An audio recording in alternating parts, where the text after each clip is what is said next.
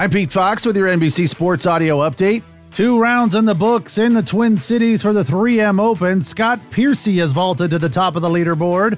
After a 7 under round of 64, he is 13 under par, 3 clear of Emiliano Grillo, who is 10 under par after a 65. As for the group hanging in there within striking distance, Tony Finau, Robert Streb, Tom Hoge, Doug Ghim, and Sungjae Im are all 7 under par, 6 off the lead. Finals from the day on the diamond, kind of a circus at Fenway Park as the Red Sox were boot raced by the Blue Jays, 28 to 5 the final. That's right, 28 to 5 the Jays put up 29 hits and committed two errors in the win. Elsewhere, the Yankees bounced back after losing a doubleheader to the Astros yesterday, edging the Orioles 7 to 6. Guardians take care of the White Sox 8 2.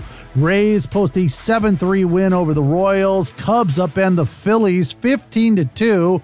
Reds down the Cards in Cincinnati 9 5. And the Marlins cruised in Pittsburgh at PNC 8 1. News from Major League Baseball Rays shortstop Wander Franco probably still kicking himself over this one after having $650,000 worth of jewelry stolen from a $60 safe in the back of a Rolls Royce SUV in the hotel parking lot in Jacksonville while on a rehab assignment. I guess there's a lot to learn from this situation for all you future professional athletes. First of all, why would anyone carry around $650,000 worth of jewelry in the back of a Rolls Royce SUV? And if you were going to, why on earth would you put it in a nice little to go bag with a ribbon on top and a message for a thief saying, hey, steal me? I guess these are all things we can wonder or wander there is some good news, though. They did apprehend the suspect. The bad news is he's already sold or pawned most of the jewelry. Get all the NBC Sports Edge Plus premium tools for fantasy, DFS, betting, and more included in one subscription at one low price. Subscribe to NBC Sports Edge Plus monthly